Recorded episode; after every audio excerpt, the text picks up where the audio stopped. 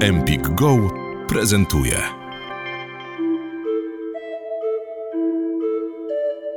Cześć, witajcie w kolejnym odcinku z serii Tajemnice Himalajskich Wypraw. Historia wspinaczki na najwyższą górę świata naznaczona jest wieloma sukcesami, ale też i tragediami. Do jednego z największych dramatów na zboczach Everestu doszło w maju 1996 roku. W wyniku popełnionych błędów i nawarstwiania się niesprzyjających okoliczności, życie straciło wtedy wielu Himalajstów. O tym, jak wygląda i z jakimi trudnościami wiąże się wejście na Everest, porozmawiałem z himalajstką i podróżniczką Moniką Witkowską, która szczyt najwyższej góry świata zdobyła w 2013 roku. Zapraszam do wysłuchania tego odcinka.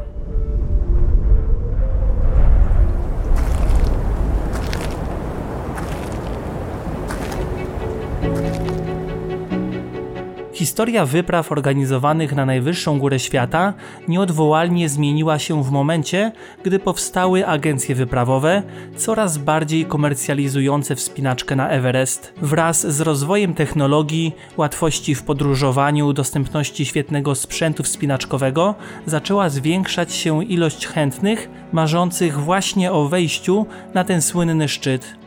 Jedną z osób, która rozpropagowała wyjazdy komercyjne w góry wysokie i zmieniła to w pewnego rodzaju biznes, był słynny włoski alpinista Reinhold Messner, który już w latach 80. organizował dla bogatych klientów wyjazdy w odległe góry.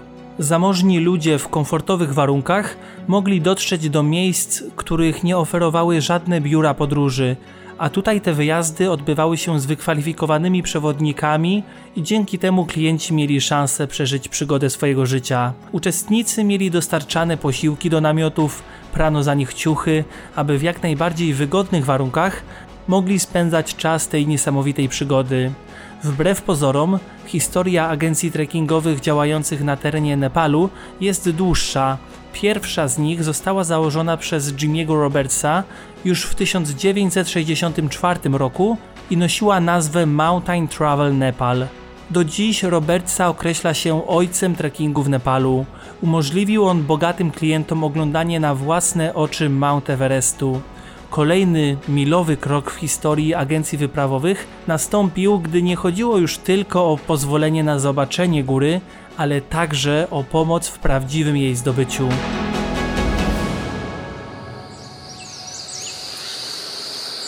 Sezon wiosenny w 1996 roku był naprawdę niezwykły. Pod najwyższą górą świata pojawiło się wiele ekspedycji, dziesiątki Himalajstów oraz dwie agencje wyprawowe. Ich celem było wprowadzenie na szczyt jak największej liczby swoich klientów. Nie wszyscy z nich byli doświadczonymi alpinistami. Kierownikiem nowozelandzkiej agencji Adventure Consultants był znany Himalajsta 35-letni Rob Hall. Mężczyzna, który kilkukrotnie był już na szczycie Everestu. Środowisku górskim panowała opinia, że Rob przywiązuje dużą wagę do bezpieczeństwa na swoich ekspedycjach, a Polacy postać Hola kojarzą także z akcji ratunkowej, jaka rozegrała się na zboczach Everestu w 1989 roku.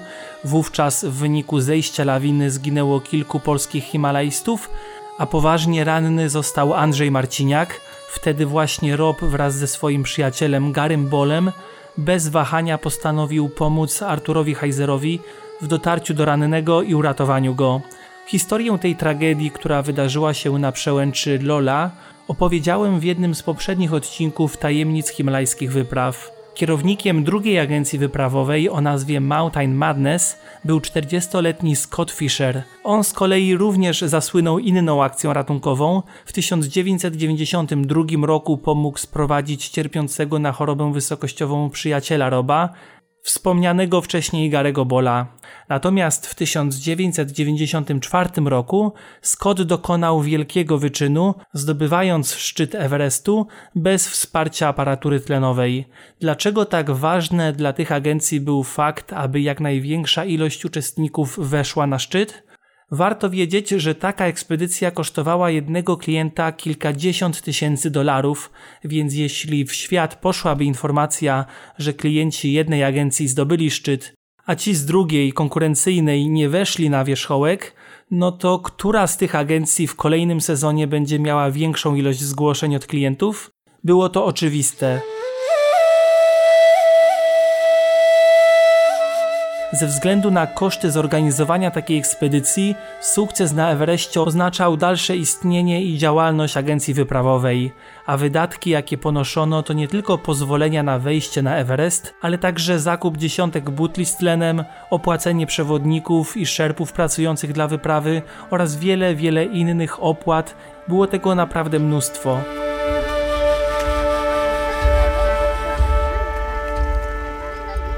Składzie ekspedycji Adventure Consultants znalazło się ośmiu klientów.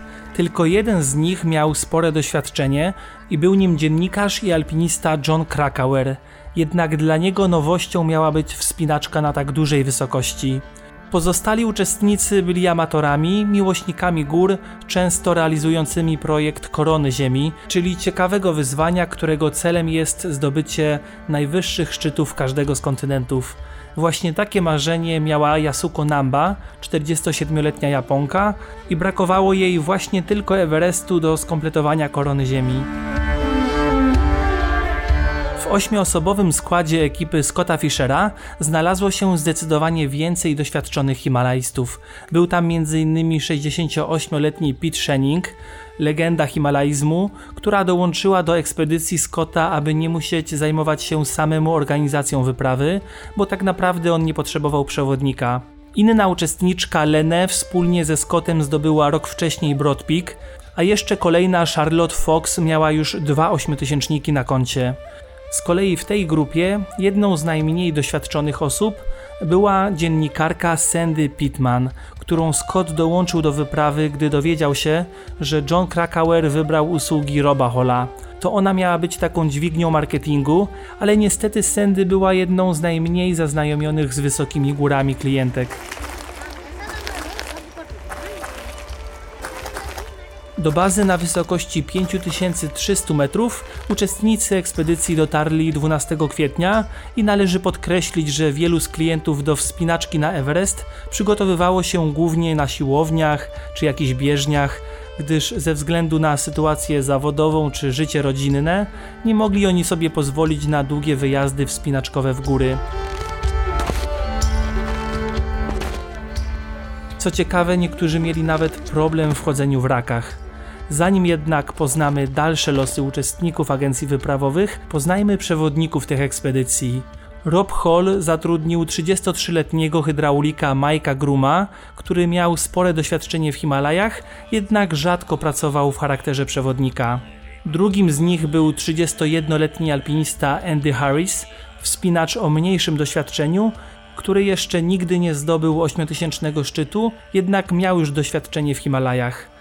Klientom pomagali także zatrudnieni przez y, Hola Szerpowie, kim byli przewodnicy zespołu Mountain Madness. Kierownikowi Scottowi Fischerowi pomagali 36-letni Neil Biddleman, ultramaratończyk, prywatnie przyjaciel Scotta, który miał na koncie zdobycie jednego ośmiotysięcznika Makalu. Drugim przewodnikiem został 38-letni Anatolij Bukriejew, niezwykle doświadczony kazachski himalajsta, wytyczający nowe drogi na ośmiotysięcznikach oraz bijący rekordy szybkości wejścia na niektóre z nich. Dodatkowo zdobywał je bez wsparcia aparatury tlenowej. I można powiedzieć, że w sumie zdobył on więcej ośmiotysięczników niż inni przewodnicy obu agencji razem wzięci. Fischerowi pomagał także zespół szerpów pod dowództwem Lobsanga Yangbu.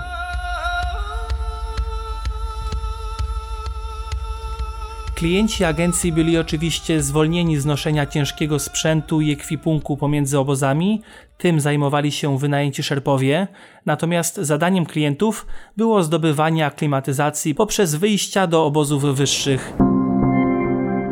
Wysłuchałeś fragmentu odcinka podcastu Empik Go. Słuchaj całości w aplikacji Empik Go. Pobierz aplikację i zarejestruj się już teraz. Wybieraj spośród tysięcy audiobooków, e-booków, audioseriali i podcastów. Masz 7 dni za darmo.